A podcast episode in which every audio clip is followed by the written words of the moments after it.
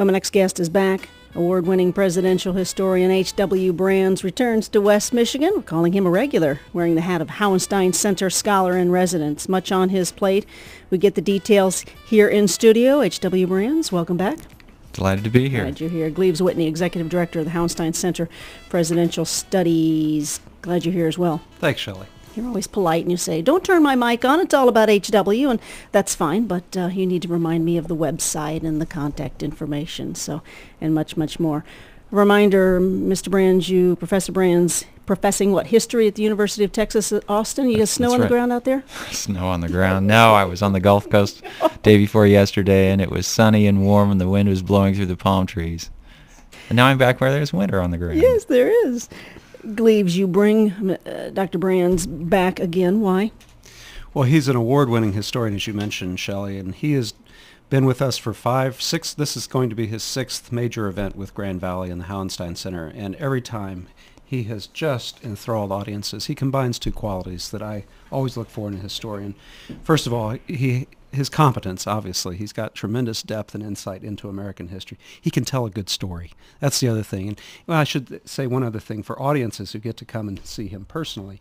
He's so approachable. He's a, he's a scholar who actually can talk to, to people wherever they are in life, and that's one of the great qualities Bill has, and we appreciate that about him. Equal time. Yeah, well, Gleaves, you've embarrassed me again. now I'll just have to live up to those kind of things that you said. And he called you Bill. Yes. Yes. So H.W. there must Well, be it's William in Henry there somewhere. William, yeah. My father was Henry. I'm the Bill in the family. That's right. Good.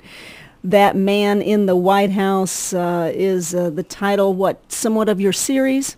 Yes. I'm, I've got six lessons about the presidency that I've learned, and uh, I've learned, or at least that I've inferred from my study of presidents. And one lesson is going to form each lecture. So the first one this morning is the half-step rule about timing is everything, and we'll go forward from there. So any prospective presidents who want to come listen to me, this will be your your playbook.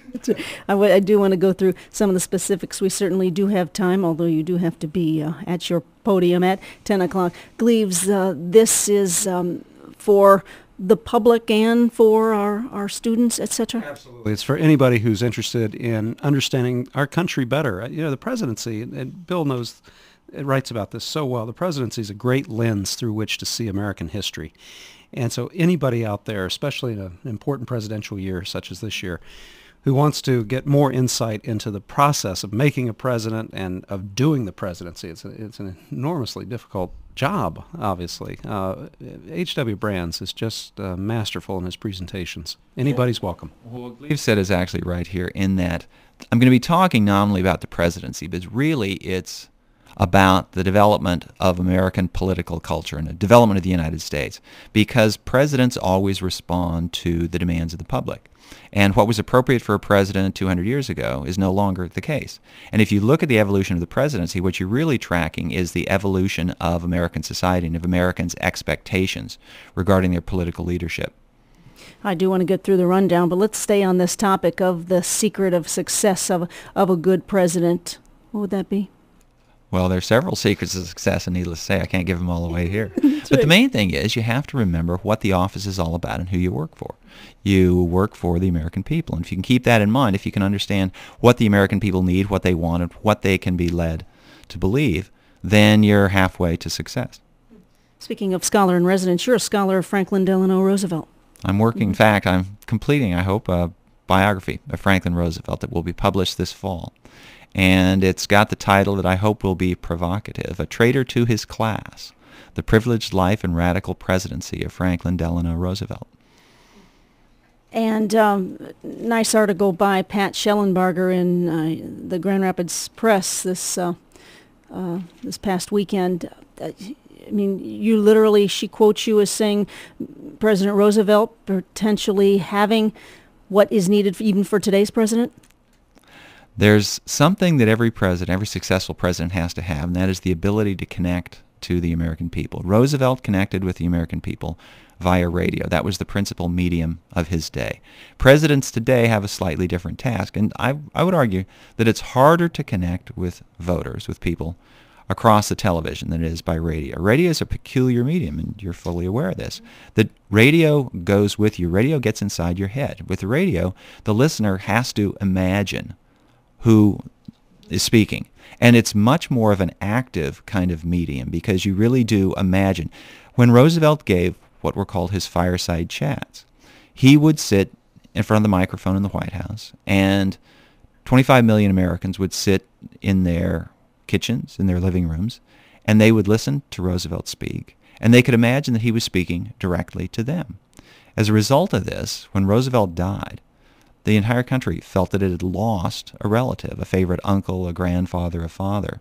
America went into mourning after the death of Franklin Roosevelt in a way that has been almost unprecedented. And you are working on a biography. That's it, yes. And if all goes well, the biography will be out this fall. Gleaves, you uh, bring Andrew Jackson uh, text in. So, yes, that's yeah. Bill's most recent book, and it, again, it's masterful. Uh, this series of books that H.W. Brands has produced is really a comprehensive survey of American history. As he himself will say, he has selected his subjects very carefully to give readers who follow his writing this overview but that drills deep with these great stories and insights into American history. And I always carry this around now because since we have Bill this week with us, we want people to see it. Come a long way since the, the math lectures, huh? Yes. Well, interestingly enough, though, my younger son is taking classes at Austin Community College where I used to teach math, and I've walked by those old math classrooms and other people in there doing what I used to do 20 years ago. That's right. We'll spend a little more time on that. Let's get into present time. Gleaves, uh, share with me a bit of the rundown of what we uh, expect from our scholar in residence over these next three days. Well, we're going to start fast at 10 a.m. Uh, in the University Club and DeVos Center here downtown. We're going to have the, the first talk. And then this evening, over at the Ford Museum Auditorium, we're going to have our second talk. Uh, there at the Gerald R. Ford, 7.30 tonight uh, talk called "Loyal to a Fault," subtitled. I love this. Why nice people make lousy presidents. it's true. You have to. You have to have a sharp edge if you want to be a good president. Yeah, yeah. I'm looking at, at how to how to follow up on that, but that pretty much says it all in in your comment. The sharp edge tomorrow. Tomorrow at 9 a.m. Uh, also, probably is going to be in the University Club uh, at uh, 9 a.m. there, University Club. That's Tuesday, and then at 2:30 in the afternoon, we're going to move the venue out to Allendale, Cook DeWitt Center. Cook DeWitt. We're going to have uh, Bill at 2:30 talking. Uh, about um, about foreign policy in essence. Let's go half back back half a step. That 9 a.m. tomorrow morning. Sam Goldwyn's secret. Here's the tagline: Sincerity is everything. Learn to fake it, and you'll go far. That's right. Being president is a species of performance art, and you have you're on stage all the time, and you have to know how to perform. Now, some people would take that as a mark of insincerity, in that actors aren't really themselves, and I would liken it much more to um, a concert musician or, say, I don't know, a ballet dancer, in that you can be utterly sincere, um, but you also have to know how to communicate, and you can if you have great ideas but can't fulfill the role, then you're simply not going to get what you want. Being president is a role. You have to know how to play the role, in addition to all the other stuff that's required for being a good president. Such as uh, being a presenter or bringing in, being an executive director, right? It's a lot harder than that. that's right. No disrespect to Gleaves and the fine work he's doing no, at the Hauenstein Center. Gracious. It's a lot harder. All foreign policy is local. Your tagline for They Don't Vote in Montevideo? Montevideo, yes.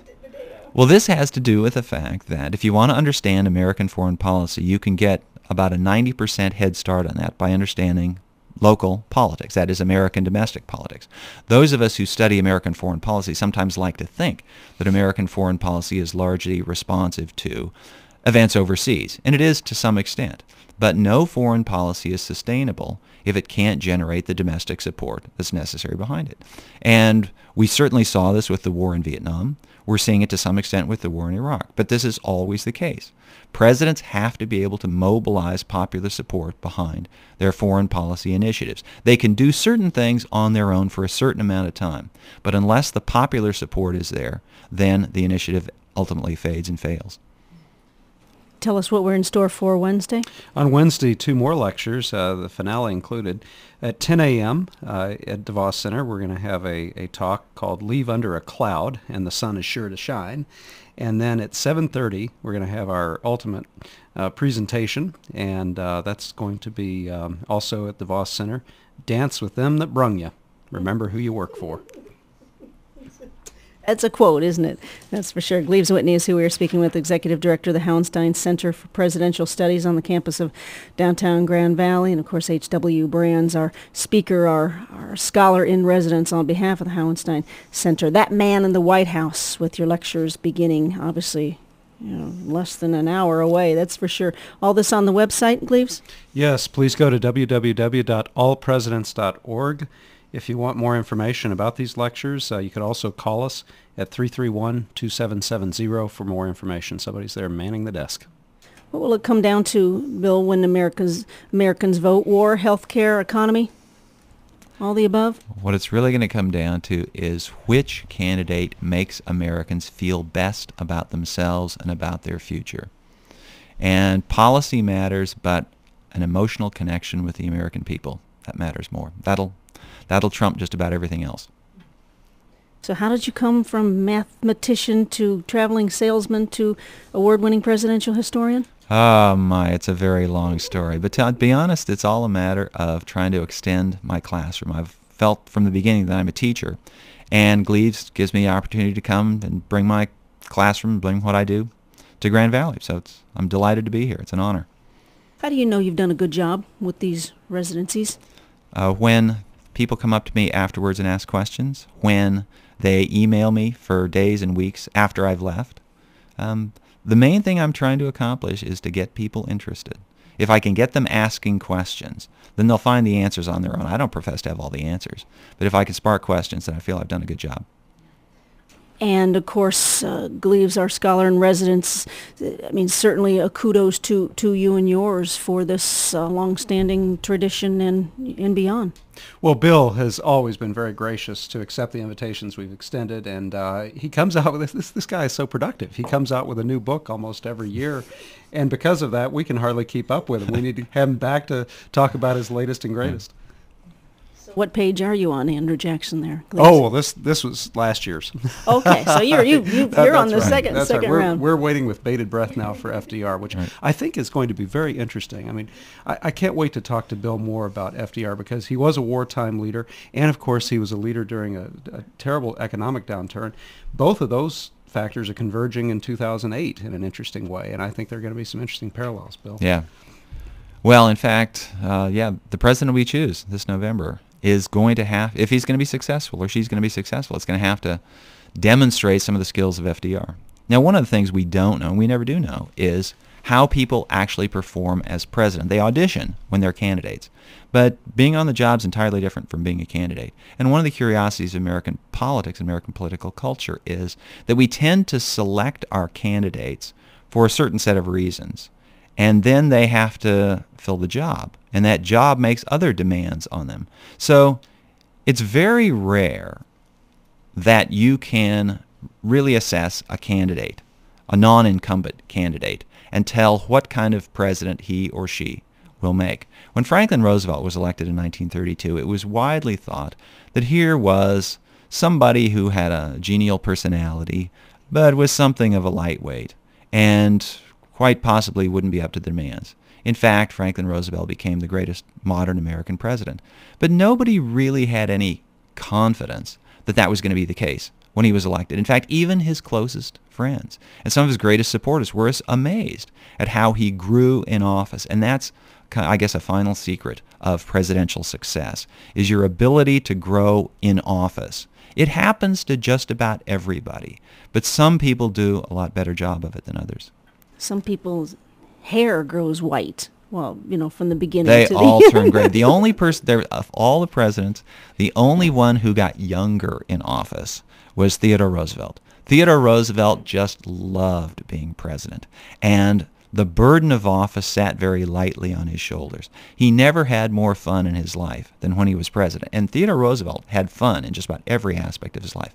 But for every other president, you can see them visibly age. And we do because, of course, we, we watch them every day. They're part of our lives. I mean, take the current president, George W. Bush. If you look back now and what he looked like in 2000, he's an entirely different man. Well, of course, it's been almost eight years, and these are eight years of, in anybody's life, you change but we watch them change before our very eyes. They very typically they're elected when they're not quite turning gray or just a little bit gray and then they go gray. Bill Clinton. Bill Clinton is an old man. We remember him when he was a kid, the kid governor of Arkansas. So all this stuff plays out in front of our eyes. It's a remarkable story. I'm thinking there are biographies out on uh, President Roosevelt. What will make yours stand out? Well, I like to think that I will tell the story better than other people have told it. The other thing is that I'm paying much more attention to Roosevelt as a wartime leader.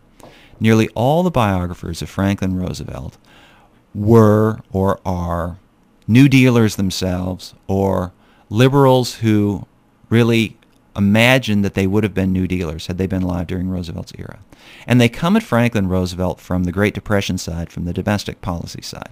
Now, I don't understate that at all, but I pay a good deal more of more attention to Roosevelt as a wartime leader because, as I argue in the book, this is what made all the difference for Franklin Roosevelt, both as president during his time and for his historical reputation.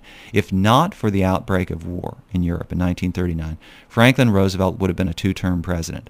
And his first two terms would have been judged a modest success at best. And in fact, the New Deal programs that survived into 1940, several of them probably would have, would have been at severe risk had he been succeeded by a Republican.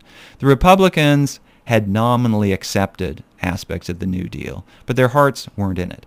And those programs, Social Security is the best one, uh, best example, because as of 1940, very few people were getting anything out of Social Security.